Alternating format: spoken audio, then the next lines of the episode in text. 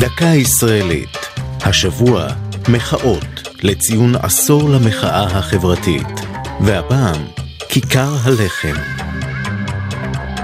הרבה לפני מחאות הקוטג' והמילקי לפני כעשור, ידעה ישראל מחאה מרעישה שנגעה למוצר בסיסי בהרבה, לחם.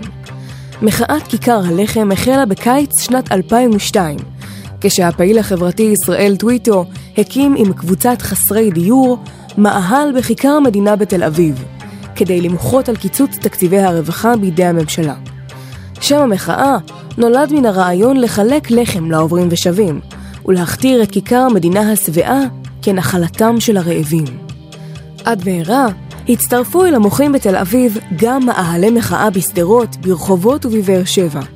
עיריית תל אביב החלה במאבק משפטי על מנת לפנות את המאהל מיושביו, ובחודש אוקטובר 2003 פונתה הקבוצה והעתיקה את מושבה לקריית הממשלה בירושלים.